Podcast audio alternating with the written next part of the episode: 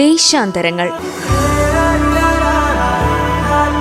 വിവിധ ദേശങ്ങളിലൂടെ ചരിത്ര സാംസ്കാരിക വഴികൾ തേടി അധ്യാപകനും സഞ്ചാര സാഹിത്യകാരനുമായ ബിജു പോൾ കാരയ്ക്കാമല നടത്തിയ യാത്രകളുടെ നേരനുഭവങ്ങൾ.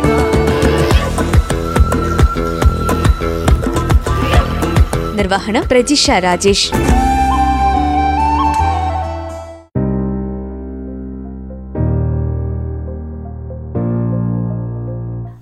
നമസ്കാരം പ്രിയ റേഡിയോമാറ്റുലി ശ്രോതാക്കളെ, ദേശാന്തരങ്ങൾ എന്ന പരിപാടിയുടെ പുതിയ അധ്യായത്തിലേക്ക് എല്ലാ പ്രിയ ശ്രോതാക്കൾക്കും സ്വാഗതം.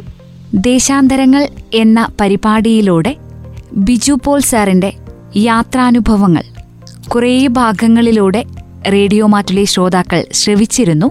പുതിയ യാത്രാനുഭവങ്ങൾ ശ്രോതാക്കളുമായി പങ്കുവയ്ക്കുവാൻ ദേശാന്തരങ്ങൾ വീണ്ടും ആരംഭിക്കുകയാണ്. ബിജു പോൾ സാർ നമ്മോടൊപ്പമുണ്ട്. സാറിൻ്റെ യാത്രാവിശേഷങ്ങൾ ആരംഭിക്കുന്നതിനു മുൻപ് ഈ ഒരു യാത്രകളോടുള്ള ഇഷ്ടം എങ്ങനെയാണ് തുടങ്ങിയത് എന്ന് ചോദിച്ച് നമുക്ക് ആരംഭിക്കാം. നമസ്കാരം സാർ, ഏറെ സ്നേഹത്തോടെ റേഡിയോ മാറ്റുലിയിലേക്ക് സ്വാഗതം ചെയ്യുകയാണ്. ഒരുപാട് യാത്രകൾ ഈ കാലയളവിനുള്ളിൽ ചെയ്തു. എന്താണ് ഈ യാത്രകളോട് പൊതുവെ ഒരിഷ്ടമുണ്ടാകാനുള്ള കാരണമെന്ന് പറയാമോ? റേഡിയോ മാറ്റുലിയുടെ എല്ലാ പ്രേക്ഷകർക്കും എൻ്റെ സ്നേഹപൂർവ്വമുള്ള നമസ്കാരം. യാത്രകൾ ചെറുപ്പം മുതലേ എനിക്ക് യാത്രയോട് താല്പര്യം തോന്നിയിരുന്നു. ഞാൻ യു പി സ്കൂളിലൊക്കെ പഠിക്കുന്ന കാലത്ത് ഈ സ്കൂളിലൊക്കെ നമ്മൾ സാമൂഹ്യ പാഠമൊക്കെ പഠിക്കുമ്പോൾ ഈ ഇന്ത്യയുടെ മാപ്പൊക്കെ ടീച്ചർമാർ ക്ലാസ്സിൽ തൂക്കിയിട്ട് ഇങ്ങനെ ഓരോ സ്ഥലങ്ങളെക്കുറിച്ച് പറയുകയും അപ്പോൾ ഈ സ്വാതന്ത്ര്യ സമരമായിട്ട് ബന്ധപ്പെട്ട സ്ഥലങ്ങൾ അതിൻ്റെ ചരിത്ര പ്രാധാന്യമൊക്കെ വിശദീകരിക്കുമ്പോൾ ഞാൻ പലപ്പോഴും അത് അവർ പറയുന്ന സ്ഥലം ഇങ്ങനെ മനസ്സിൽ കാണുമായിരുന്നു. നമുക്കതിനെക്കുറിച്ച് ധാരണയൊന്നുമില്ലെങ്കിലും അധ്യാപകർ പറയുന്നതിൻ്റെ അടിസ്ഥാനത്തിൽ നമ്മുടെ മനസ്സിലൊരു ചിത്രം ഇതിൻ്റെയൊക്കെ തെളിയുമായിരുന്നു. അപ്പോൾ അന്നും ഇങ്ങനെ മനസ്സിൽ കണക്ക് കൂട്ടും ഈ സ്ഥലങ്ങളൊക്കെ ഒന്ന് കാണണം, നമ്മുടെ ഭാരതത്തിൻ്റെ വൈവിധ്യത്തെക്കുറിച്ച് അതിൻ്റെ സാംസ്കാരിക പ്രത്യേകതകളെക്കുറിച്ചൊക്കെ ചെറിയ ക്ലാസ്സിലെ അധ്യാപകർ ഒക്കെ എനിക്ക് പറഞ്ഞു തരികയുണ്ടായിരുന്നു. അപ്പോൾ ഞാൻ ഇന്ന് ഓർക്കുന്നത് മൂന്നാം ക്ലാസ്സിൽ പഠിക്കുമ്പോൾ കൊമ്മയാട് സ്കൂളിൽ ഒരു സൈനബ ടീച്ചർ ഉണ്ടായിരുന്നു. സൈനബ ടീച്ചർ ഇപ്പോഴും ഉണ്ട്. ടീച്ചർ ഈ ഇന്ത്യയുടെ മാപ്പ് തൂക്കിയിട്ട് അതിങ്ങനെ വടക്ക് ഹിമാലയ പർവ്വതം, തെക്ക് ഇന്ത്യൻ മഹാസമുദ്രം, പടിഞ്ഞാറ് അറബിക്കടൽ എന്നെല്ലാം ഇങ്ങനെ അതിർത്തികളൊക്കെ പഠിപ്പിക്കും, തലസ്ഥാനം പഠിപ്പിക്കും. അപ്പോൾ ടീച്ചർ കാര്യങ്ങളെക്കുറിച്ച് അത്യാവശ്യം അന്നത്തെ കാലത്ത് നമുക്ക് ഇങ്ങനത്തെ ഇത്തരത്തിലുള്ള സംവിധാനങ്ങളൊന്നും ഇല്ലാത്തൊരു കാലത്ത് പോലും അത്യാവശ്യം ധാരണയുണ്ടായിരുന്നു. അപ്പോൾ അതിൻ്റെ അടിസ്ഥാനത്തിൽ ഇതിനെക്കുറിച്ചൊക്കെ പറഞ്ഞു തരായിരുന്നു. ഓരോ പ്രദേശങ്ങൾ, അതിൻ്റെ പ്രത്യേകതകൾ, ഗംഗാ നദിയെക്കുറിച്ച്, അതുപോലെ തന്നെ യമുനാ നദിയെക്കുറിച്ചും ഈ സമതലങ്ങളെക്കുറിച്ചൊക്കെ പറയുമായിരുന്നു. അപ്പോൾ അവിടുന്ന് അന്ന് മുതലേ മനസ്സിൽ ഇങ്ങനെ ഒരാഗ്രഹമുണ്ട് നമ്മുടെ രാജ്യത്തെക്കുറിച്ച് അറിയണമെന്നൊക്കെ ഉള്ളത്. പിന്നീട് മുതിർന്ന ക്ലാസ്സുകളിലേക്ക് ചെല്ലുമ്പോൾ ഇപ്പോൾ ദ്വാരക ഹൈസ്കൂളിൽ വന്നപ്പോൾ ബ്രിജിറ്റ് ടീച്ചർ ഈ ഇത്തരം കാര്യങ്ങൾ പഠിപ്പിക്കുമ്പം വളരെ തന്മയത്വത്തോടുകൂടി അവതരിപ്പിക്കുമ്പോൾ കൂടുതൽ കാര്യങ്ങൾ പഠിക്കുകയാണ്. ഇപ്പം ഹൈസ്കൂളിലെത്തുമ്പോൾ നമ്മൾ സാമൂഹ്യ പാഠം കുറച്ചും കൂടി വിശദമായിട്ട് പഠിക്കും. ഇപ്പോൾ പ്ലാസി യുദ്ധത്തെക്കുറിച്ച്, അതുപോലെ തന്നെ ചൗരി ചൗര സംഭവത്തെക്കുറിച്ച്, ജാലിയൻവാലാബാഗിനെക്കുറിച്ചൊക്കെ ഇങ്ങനെ പറയുമ്പോൾ ഈ സ്ഥലങ്ങളൊക്കെ ഒന്ന് കാണണം എന്നുള്ളൊരാഗ്രഹം ഉണ്ടായിരുന്നു. അപ്പോൾ അതിൻ്റെ അടിസ്ഥാനത്തിൽ അങ്ങനെ ഇരിക്കും. പക്ഷേ നമ്മുടെ സാഹചര്യങ്ങൾ വെച്ചിട്ട് നമുക്കതിനൊന്നും കഴിയില്ല. അപ്പോൾ പഠനം അങ്ങനെ തുടർന്നു. പിന്നീട് ഈ യാത്രകളിലേക്ക് ശ്രദ്ധ തിരിയുന്നത് ഞാൻ ഒരു 10-18 വയസ്സായ സമയത്ത് ആണ് വയനാട്ടിന് പുറത്തേക്ക് ആദ്യമായിട്ട് പോകുന്നത്. അപ്പോൾ അങ്ങനെ ഞാൻ ഡിഗ്രി വരെ വയനാട്ടിൽ പഠിച്ചു. അതിനുശേഷം ടീച്ചർ ട്രെയിനിങ്ങിന് വേണ്ടി ബി എഡിന് കേരള യൂണിവേഴ്സിറ്റിയിലെ അടൂർ B.Ed കോളേജിലാണ് ചേർന്നത്. അപ്പോൾ ആ സമയത്ത് അങ്ങോട്ട് പോയപ്പോഴാണ് പിന്നെ കേരളത്തെ ഒന്ന് കാണാം, കേരളത്തിൻ്റെ പല ഭാഗങ്ങളും കാണാമെന്നുള്ള അർത്ഥത്തിൽ അങ്ങനെ ഞങ്ങൾ ഒഴിവ് കിട്ടുന്ന ദിവസമൊക്കെ പല നമ്മുടെ സുഹൃത്തുക്കളൊക്കെ സിനിമ കാണാനും അങ്ങനെയൊക്കെ പോകുമ്പോൾ ഞങ്ങളൊരു 2-3 പേര് കൂടിയിട്ട് അവിടെ ട്രെയിനിങ്ങിൻ്റെ ഇടയ്ക്ക് ഒഴിവ് കിട്ടുന്ന ദിവസങ്ങളിലൊക്കെ ചുറ്റുവട്ടത്തുള്ള സ്ഥലങ്ങളൊക്കെ കാണാൻ പോകും. അങ്ങനെ ഒരുപാട് ക്ഷേത്രങ്ങൾ, തിരുവിതാംകൂറിലെ ക്ഷേത്രങ്ങൾ, പള്ളികൾ, ചരിത്ര പ്രാധാന്യമുള്ള സ്ഥലങ്ങൾ ഒക്കെ കാണാൻ വേണ്ടി ഞങ്ങളിങ്ങനെ പോകുമായിരുന്നു. അപ്പോൾ അങ്ങനെ ആ തിരുവിതാംകൂർ ഭാഗത്തിൻ്റെ ഒരു ചിത്രം നമ്മുടെ മനസ്സിലേക്ക് വന്നു. ഇപ്പം നമ്മൾ സ്കൂളിൽ പഠിച്ചിട്ടുണ്ട് വേലുത്തമ്പി ദളവയുടെ മരണം നടന്ന മണ്ണടി മഹാദേവ ക്ഷേത്രം തുടങ്ങി, അങ്ങനെ പന്തളം കൊട്ടാരം, അയ്യപ്പൻ്റെ ക്ഷേത്രം, അങ്ങനെ തുടങ്ങിയിട്ടുള്ള പ്രദേശങ്ങളിൽ മുഴുവൻ തിരുവിതാംകൂറിലെ പിന്നെ ഇപ്പോൾ ചരിത്രപ്രസിദ്ധമായ എടത്വ പള്ളി, അതുപോലെ തന്നെ നമ്മുടെ പരുമല തിരുമേനിയുടെ കബറിടം, ഇങ്ങനെയുള്ള എല്ലാ സ്ഥലങ്ങളും, അതുപോലെ പത്തനംതിട്ടയിലെ മുസ്ലിം പള്ളിയുണ്ട്, വലിയ ചന്ദനക്കുട ഉത്സവം നടക്കുന്ന പള്ളി, ഇങ്ങനെ ആ പ്രദേശങ്ങളൊക്കെ എല്ലായിടത്തും തന്നെ പോകുമായിരുന്നു. അപ്പോൾ അതിനെ തുടർന്ന് B.Ed കഴിഞ്ഞ് വന്ന് വീണ്ടും ഇവിടെ കൃഷിയിലേക്ക് തിരിയാനുണ്ടായത്. പിന്നെ അതിൻ്റെ ഇടയിലൊരു ജോലിയൊക്കെ ആയി. കുറച്ച് നാൾ കഴിഞ്ഞപ്പോൾ വയനാട്ടിലെ കാർഷിക സാഹചര്യമൊക്കെ മാറി. ഈ ജോലിക്ക് ആളെ കിട്ടാത്തൊരവസ്ഥയൊക്കെ ഒന്നുകൂടി, പിന്നെ കാർഷിക ഉൽപ്പന്നങ്ങൾക്ക് വിലയിടുകയൊക്കെ ഒന്നുകൂടി നമ്മളൊക്കെ പതുക്കെ കൃഷിയിൽ നിന്ന് മാറിയത്. അപ്പോൾ പിന്നെ ആ സമയത്താണ് കൂടുതൽ പഠനത്തിലേക്ക് തിരിഞ്ഞത്, വായനയിലേക്കൊക്കെ തിരിഞ്ഞത്. അപ്പോൾ ധാരാളം വായിക്കാനൊക്കെ തുടങ്ങി. അതിന് മുമ്പേ നമ്മുടെ അടുത്തൊരു വായനശാലയുണ്ട്, കൊമ്മയാട് ടാഗോർ സ്മാരക വായനശാലത്തിൽ സ്ഥിരം സന്ദർശകനായിരുന്നു. അപ്പം അങ്ങനെ മാതൃഭൂമി വീക്കിലിയും അതുപോലെ പത്രങ്ങളും പുസ്തകങ്ങളൊക്കെ വായിക്കുമായിരുന്നു. അപ്പോൾ ചരിത്ര പുസ്തകങ്ങളൊക്കെ വായിച്ചു. അപ്പോൾ അതിനുശേഷം ആണ് ഈ കേരളത്തിന് പുറത്തേക്ക് യാത്ര ചെയ്യാൻ വേണ്ടി ആലോചിച്ചത്. അങ്ങനെ 2000 ആണ് യാത്ര ശരിക്കും കേരളത്തിന് പുറത്തേക്ക് ആരംഭിക്കുന്നത്. അതിന് എനിക്കൊരു സുഹൃത്തിനെ കിട്ടുകയുണ്ടായിട്ടുണ്ട്. യാദൃശ്ചികമായി തരുവണിയിലുള്ള ഒരു വാസുദേവൻ, അദ്ദേഹം ഞാനും തമ്മിൽ സൗഹൃദം വന്നതോടുകൂടിയാണ് ഞാൻ സ്കൂൾ വിട്ട് വരുമ്പോൾ പലപ്പോഴും തരുവണിയിലെ ജമീല സ്റ്റോഴ്സിൻ്റെ അവിടെ ഇറങ്ങും. അങ്ങനെ അദ്ദേഹത്തോട് ഇങ്ങനെ സംസാരിക്കുകയൊക്കെ ചെയ്യുമ്പോൾ അദ്ദേഹം പണ്ട് കുറച്ച് യാത്രകളൊക്കെ നടത്തിയിട്ടുണ്ട്. അപ്പോൾ നമുക്ക് ഇങ്ങനെ ഇവിടെ ഇരുന്നിട്ട് കാര്യമില്ല, കുറേ കാര്യം നാടറിയണം, എന്താണെന്നറിയണം, എന്താണ് നമ്മുടെ സ്ഥിതി എന്നൊക്കെ അറിയണം. അപ്പോൾ ഞങ്ങൾ അത്യാവശ്യം രാഷ്ട്രീയ കാര്യങ്ങളൊക്കെ ചർച്ച ചെയ്യുകയൊക്കെ ചെയ്യുന്നുണ്ട്. അങ്ങനെ നമുക്ക് ഒരു ദിവസം പറഞ്ഞെന്നാൽ പിന്നെ നമുക്ക് യാത്ര പോവാം. അപ്പോൾ ഞങ്ങൾക്ക് രണ്ടുപേർക്കും സാമ്പത്തികമായ പ്രശ്നങ്ങളുണ്ട്. അപ്പോൾ നമ്മളെ ചിലവ് ചുരുക്കി യാത്ര ചെയ്യുക, വളരെ കുറഞ്ഞ പൈസ മതി, നമുക്ക് യാത്ര കണ്ടറിയുക, ആരോഗ്യത്തിൽ പോവാം എന്നുള്ള മട്ടിൽ ഞങ്ങൾ ആലോചിച്ചു. ഒരു ദിവസം ഞങ്ങൾ ആലോചിച്ചു, തലേദിവസം ഞങ്ങൾ ആലോചിച്ചു നമുക്ക് കണ്ണൂർ പറശ്ശിനിക്കടവ് ക്ഷേത്രത്തിലേക്ക് പോവാം. അതിൻ്റെ കാരണം എന്ന് വെച്ചാൽ അവിടെയാണെങ്കിൽ താമസവും ഭക്ഷണവും ഫ്രീ ആയിട്ട് കിട്ടും, എന്നാൽ പിന്നെ അങ്ങോട്ട് ആദ്യം തുടങ്ങാം എന്ന് വിചാരിച്ച് ഞങ്ങളിങ്ങനെ ആലോചിച്ചൊക്കെ പോയി. പിറ്റേന്ന് ഞാൻ സ്കൂളിൽ പോയി വൈകുന്നേരം, ഇദ്ദേഹം ടൈലറാണ്, അപ്പോൾ കടയിൽ വന്നപ്പം പറഞ്ഞു ഇങ്ങനെ ആലോചിച്ചപ്പോൾ പറഞ്ഞു, അല്ല മാഷേ ഈ പൈസ ഉണ്ടെങ്കിൽ നമുക്കൊരു കാര്യം ചെയ്യാം, നമുക്ക് മൈസൂർ പോവാം. മൈസൂർ നമ്മുടെ തരുവണയിൽ നിന്ന് മുമ്പ് അവിടെ പോയി ഒരു ബേക്കറി തുടങ്ങിയൊരു ഭാസ്കരേട്ടനുണ്ട്, അപ്പോൾ അദ്ദേഹത്തിനെ വിളിച്ചു നോക്കാം. അപ്പോൾ അന്ന് മൊബൈൽ ഫോണോ സംവിധാനങ്ങളൊന്നുമില്ല. ഇത് നടക്കുന്നത് ഏതാണ്ട് ഒരു 1999 കാലത്താണ്. അപ്പോൾ അങ്ങനെ അപ്പോൾ ഒരു ലാൻഡ് ഫോൺ നമ്പർ സംഘടിപ്പിച്ച് മൈസൂരേക്ക് വിളിച്ചപ്പോൾ പറഞ്ഞു നിങ്ങൾ വന്നോളി, നമുക്കിവിടെ ഈ ബേക്കറിയിൽ കൂടാം, കുറച്ച് ബെന്നും പിന്നെ അതുപോലെ തന്നെ കേക്കൊക്കെ കഴിക്കാൻ അതേവിടെ ഉണ്ടാവുള്ളൂ, ആയിക്കോട്ടെ എന്ന്. അങ്ങനെ ഞങ്ങൾ വൈകുന്നേരം കണ്ണൂർക്ക് പോകാൻ വേണ്ടി തീരുമാനിച്ച ആളുകൾ പോയത് മൈസൂർക്കാണ്. അങ്ങനെ അന്ന് മൈസൂർ ചെന്നു രാത്രി നേരം വെളുപ്പിനാണ് മൈസൂർ എത്തിയത്. അങ്ങനെ ഭാസ്കരേട്ടൻ്റെ ബേക്കറി കണ്ടുപിടിച്ച് അതിനുശേഷം മൈസൂർ കാണാൻ വേണ്ടി ഇറങ്ങി. അങ്ങനെ മൈസൂരിലെ കൊട്ടാരം, ചാമുണ്ടി ഹില്ല്, അപ്പോൾ അതിൻ്റെ ചരിത്രമൊക്കെ അത്യാവശ്യം നമ്മളിങ്ങനെ മനസ്സിലാക്കിയിട്ടുണ്ട്. അപ്പോൾ മൈസൂരിലെ വടയാർ രാജാക്കന്മാരുടെ കൊട്ടാരമാണ് ഈ മൈസൂർ കൊട്ടാരം എന്ന് പറയുമ്പോൾ പെട്ടെന്ന് ടിപ്പുവിൻ്റെ കൊട്ടാരം അത് തെറ്റിദ്ധരിക്കും. പിന്നെ അതുപോലെ തന്നെ അവിടുത്തെ KRS, പിന്നെ വൃന്ദാവൻ പൂന്തോട്ടം, അണക്കെട്ട്, പിന്നെ അതുപോലെ തന്നെ മൈസൂരിലെ ആർട്ട് ഗാലറിയാണ് ഏറ്റവും പ്രധാനം. നല്ല ചിത്രങ്ങളൊക്കെ ഉണ്ട്. നമ്മുടെ രവി വർമ്മയുടെ ചിത്രങ്ങളൊക്കെ കാണണമെങ്കിൽ മൈസൂർ പോകണം. കേരളത്തിലാണ് അദ്ദേഹം എങ്കിൽ പോലും അദ്ദേഹം കുറേ കാലം മൈസൂർ രാജാവിൻ്റെ കൊട്ടാരത്തിൽ അതിഥിയായിരുന്നു.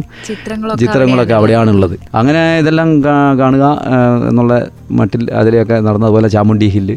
അപ്പോൾ മൈസൂർ ഒരു മനോഹരമായൊരു പൂവാടിയാണ്. അപ്പോൾ അത് കണ്ടു കഴിഞ്ഞ് തിരിച്ച് വരുമ്പോൾ 2 ദിവസത്തെ കാഴ്ചയായിരുന്നു. അത് കഴിഞ്ഞ് വരുമ്പോൾ ഞാനിങ്ങനെ ആലോചിച്ചു, ഈ ഒരു മൈസൂർ നമ്മുടെ 100 കിലോമീറ്റർ അടുത്തുള്ള മൈസൂർ കാണാൻ ഞാൻ ഇത്രയും വൈകി, അപ്പോൾ ഇതെന്തൊരു മനോഹരമാണ്. അപ്പോൾ ഇന്ത്യയിലെ മറ്റ് സ്ഥലങ്ങളൊക്കെ എന്തായിരിക്കും സ്ഥിതി? ഇതുപോലെ ഒരുപാട് നാട് വാടി രാജാക്കന്മാർ സ്വാതന്ത്ര്യത്തിന് മുമ്പ് ഇന്ത്യയിൽ പല ഭാഗത്തും ഭരിച്ചിട്ടുണ്ട്. അവർ പല നിർമ്മിതികളും തീർത്തിട്ടുണ്ട്.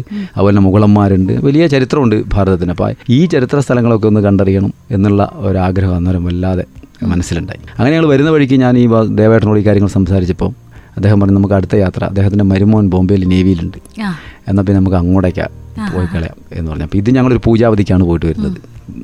ഇവിടെ വന്ന ഉടനെ തന്നെ നമ്പറൊക്കെ സംഘടിപ്പിച്ച് ഈ സോമു എന്നാണ് അദ്ദേഹം അറിയപ്പെടുക, മറ്റേ നേവൽ ഓഫീസറാണ്.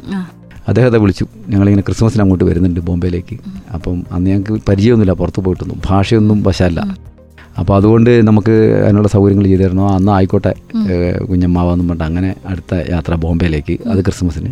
അത് കഴിഞ്ഞ് പിന്നെ ആ വേനൽക്കാലത്ത് യാത്ര പോകുന്നതിനെ കുറിച്ച് ആലോചിച്ച് നടന്നില്ല. ഈ ഉത്തരേന്ത്യയിൽ കടും ചൂടാണ്, ഞാൻ കാലാവസ്ഥയ്ക്കാണ് ശ്രദ്ധിക്കാറുണ്ട്, അപ്പോൾ ആ ചൂടിനെ താങ്ങാൻ പറ്റില്ല എന്നുള്ളൊരു ഭയം അന്നുണ്ടായിരുന്നു.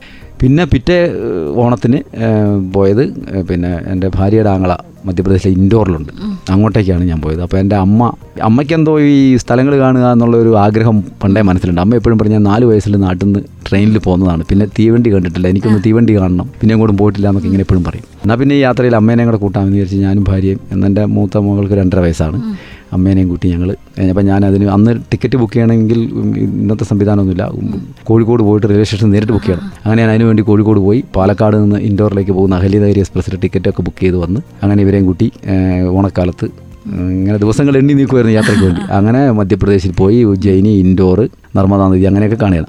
അങ്ങനെ പിന്നെ എല്ലാ അവധിക്കാലവും അങ്ങനെ 2000 തുടങ്ങി അത് 2020 കൊറോണ വരുന്നത് വരെയുള്ള എല്ലാ അവധി, ഓണത്തിന് 15 ദിവസം, ക്രിസ്മസ് ഒരു 15 ദിവസം, മധ്യവേനൽ അവധിക്ക് 20-25 ദിവസം, അങ്ങനെ ഒരു വർഷം 3 ട്രിപ്പ്, ഒരു 50-60 ദിവസം ഞാൻ യാത്രയിലാണ്.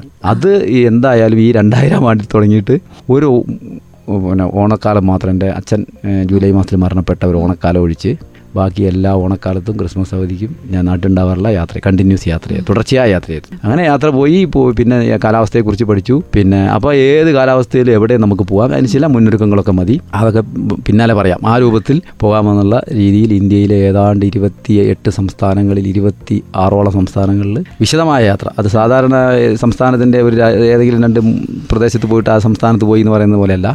ഒരു സംസ്ഥാനം തന്നെ, ഇപ്പോൾ ഉദാഹരണമായിട്ട് പറഞ്ഞാൽ, ഒറ്റ സംസ്ഥാനത്ത് ഉദാഹരണം പറഞ്ഞാൽ ഗുജറാത്ത് എന്ന സംസ്ഥാനം എടുത്താൽ 3 ട്രിപ്പാണ്. ഒരു 15 ദിവസം അതിൽ റാൻ ഓഫ് കച്ച് മാത്രം, മറ്റൊരു 15 ദിവസം സൗരാഷ്ട്ര മേഖല, നമ്മുടെ പോർബന്തർ, ഗിർവനം, അതുപോലെ തന്നെ രാജ്കോട്ട്, ദ്വാരക, ബേദ്വാരക, അങ്ങനെ. പിന്നെ സൗത്ത് നോർത്ത് ഗുജറാത്തുകൾ മറ്റൊരു 15 ദിവസം. അങ്ങനെ ഒരു സംസ്ഥാനത്തിൽ 45 ദിവസത്തെ യാത്രയാണ്. അതേപോലെ പഞ്ചാബ്, അതുപോലെ UP, അതുപോലെ മധ്യപ്രദേശം, അതുപോലെ എല്ലാ സ്റ്റേറ്റും, തമിഴ്നാടൊക്കെ അതിലും കൂടുതൽ, അതുപോലെ കർണാടകം. അങ്ങനെയാണ് യാത്രയിലേക്ക് ഒരു സംസ്ഥാനത്തിലെ എല്ലാ പ്രദേശങ്ങളും നോക്കി അവിടുത്തെ പ്രത്യേകതകളൊക്കെ മനസ്സിലാക്കി വിശദമായ യാത്രയാണ്. അതിൽ ഒന്നാമത്തെ കാര്യം യാത്ര വെച്ചാൽ വളരെ ചെലവ് ചുരുക്കിയ യാത്രകളാണ്. കാരണം നമ്മൾ പണം അങ്ങനെ അധികം മുടക്കാനിരിക്കില്ല. പക്ഷേ ഈ 20 വർഷം കൊണ്ട് ഞാൻ താണ്ടിയ ദൂരം എന്ന് പറഞ്ഞാൽ ലക്ഷക്കണക്കിന് രൂപയുടേതാണ്. പക്ഷേ ആ പൈസയൊന്നും എനിക്കൊരു നഷ്ടമായിട്ട് തോന്നുന്നില്ല.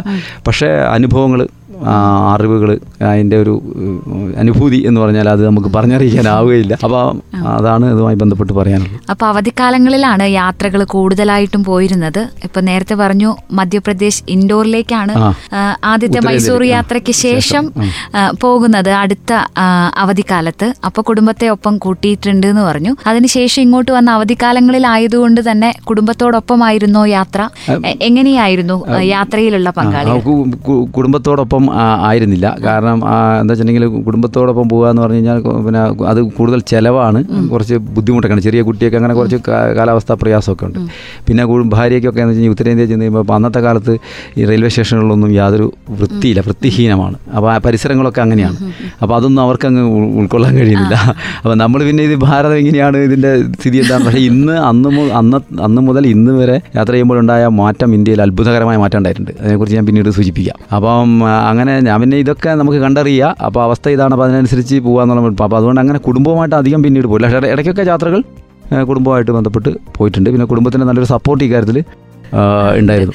അത് അവധിക്കാലങ്ങളിലൊക്കെ പോകുമ്പോൾ തീർച്ചയായും മക്കൾക്കും നല്ല സമയമാണ് നഷ്ടപ്പെടുന്നത്. വീട്ടിലുള്ള സമയത്തൊക്കെ സാറ് ജോലിയിലായിരിക്കുമല്ലോ, അധ്യാപകനാണ് എന്ന് പറഞ്ഞു. അപ്പോൾ ആ ഒരു സമയത്ത് കുട്ടികളുടെയും വീട്ടിലുള്ളവരുടെയും ഒരു പിന്തുണ തീർച്ചയായും സാറിന് ഉണ്ടായിരുന്നു അല്ലേ? ഉണ്ടായിരുന്നു. അത് അവരുടെ ഒരു പിന്തുണ എന്തായാലും അക്കാര്യത്തിലുണ്ട്. കാരണം ഞാൻ എന്തിനാണ് പോകുന്നത്, എൻ്റെ ലക്ഷ്യം എന്താണെന്നൊക്കെ ഒരു ധാരണ അവർക്കുണ്ട്. നമ്മൾ പരസ്പരം നല്ലൊരു കാര്യങ്ങൾ, ഞാൻ പിന്നെ എല്ലാ കാര്യങ്ങളും എല്ലാവരും എപ്പോഴും തുറന്ന് സംസാരിക്കുന്ന പ്രകൃതമാണ്. അങ്ങനെ മറ്റും മറച്ചു വയ്ക്കാനൊന്നുമില്ല. അപ്പം എൻ്റെ ലക്ഷ്യം എന്താണെന്നുള്ളൊരു ബോധ്യം അവർക്ക് ഉണ്ടായിരുന്നു. പിന്നെ എൻ്റെ സഹോദരന്മാരൊക്കെ എനിക്ക് സപ്പോർട്ടായിരുന്നു. 2-3 സഹോദരന്മാരുണ്ട്. അപ്പോൾ അവർ വേണ്ട കാര്യങ്ങളൊക്കെ ഇവിടെ എന്ത് കാര്യത്തിനും ഉണ്ട്. പിന്നീട് സഹോദരന്മാരും എൻ്റെ ഒപ്പം യാത്ര വരാൻ തുടങ്ങി. ഇനിയിപ്പം ഞാൻ യാത്ര പോകുമ്പോൾ എപ്പോഴും ഒരു സഹോദരനെങ്കിലും എൻ്റെ കൂടെ വരാൻ തുടങ്ങി. പിന്നെ ഈ യാത്ര ഞാൻ തുടങ്ങിയത് മുഖ്യമായി ഈ ദേവേട്ടനും ഞാനും കൂടെയുള്ള, അതിനുശേഷം എത്രയോ വർഷം ഞാനും ദേവേട്ടനും തന്നെ ആണ് പിന്നീടുള്ള എല്ലാ യാത്രയും.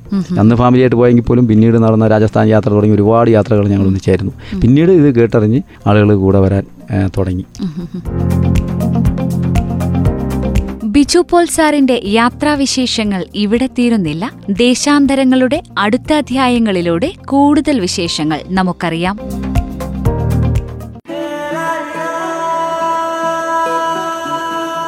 ദേശാന്തരങ്ങൾ വിവിധ ദേശങ്ങളിലൂടെ ചരിത്ര സാംസ്കാരിക വഴികൾ തേടി അധ്യാപകനും സഞ്ചാര സാഹിത്യകാരനുമായ ബിജു പോൾ കാരക്കാമലൻ നടത്തിയ യാത്രകളുടെ നേരനുഭവങ്ങൾ.